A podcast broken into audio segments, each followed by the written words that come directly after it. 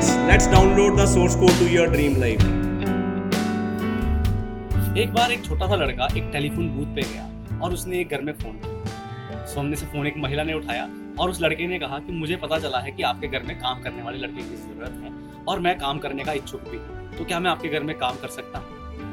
ये बात सुनकर आगे से महिला ने कहा, नहीं, हमारे घर में पहले से ही एक लड़का काम करता है और वो बहुत अच्छा काम करता है, इसलिए हमें काम करने वाले लड़के की ज़रूरत नहीं ये सुनकर उस लड़के ने कहा कि मैं उस लड़के से आधे दाम पे काम कर दूँगा और उससे अच्छा काम करूँगा। प्लीज़ आप मुझे काम पे रख लीजिए, क्योंकि मुझे काम की बहुत ज़रूरत ये बात सुनकर उस महिला ने कहा, नहीं बेटा, हमारे घर में जो काम करने वाला लड़का है, बहुत ही मेहनती है, बहुत ही अच्छे तरीके से काम करता है और हम उसको बहुत ही अच्छे तरीके से रखते हैं, इसलिए हम उसको अपने घर से नहीं हटा सकते ये सुनकर लड़के ने फिर से कोशिश की और उसने ऑफ़र किया कि मैं ये काम फ्री में भी कर दूँगा।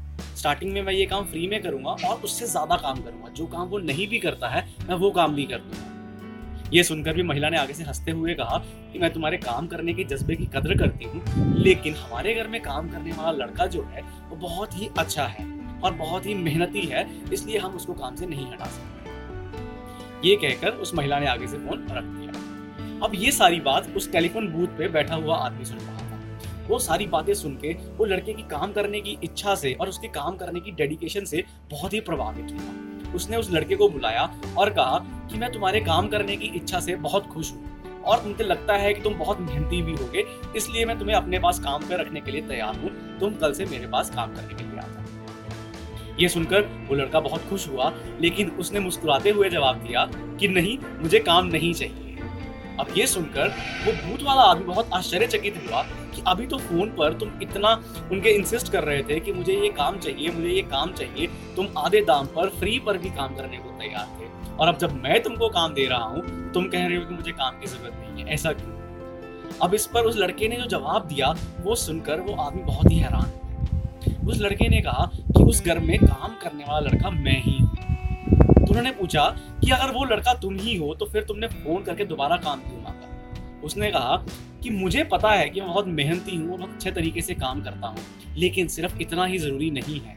मुझे ये जानना भी उतना ही ज़रूरी था कि जिनके घर पे मैं काम करता हूँ, वो मेरे काम से कितना खुश है? या उनको कैसे लगता है कि मैं कितना मेहनती हूँ और कितने अच्छे तरीके से अपना काम करता हूँ? और आज ये जानकर मुझे बहुत ही अच्छा लगा कि वो मेरे काम से इतना खुश हैं किसी को आधे दाम पर या फ्री में भी काम करने पर रखने के लिए तैयार नहीं तो दोस्तों, कहने का मतलब ये है कि हमें मालूम होता है कि हम अपना काम पूरी निष्ठा से कर रहे हैं, पूरी मेहनत से कर रहे हैं, लेकिन जिसके लिए हम वो काम कर रहे हैं, हमें उससे भी हमेशा ये जानते रहना चाहिए कि क्या हम वो काम उतने अच्छे तरीके से कर रहे हैं, क्या हम वो काम उस काबिलियत से कर पा रहे हैं जिसके लिए हमें रखा गया था इसी के साथ आपको ये कहना चाहूँगा कि दूसरों को जज करने की बजाय अपनी काबिलियत को जज करना सीखिए। अपने बारे में देखिए कि आप अपना काम कितने अच्छे तरीके से कर सकते हैं। इससे आपकी ज़िंदगी और भी अच्छी और बेहतर बनेगी।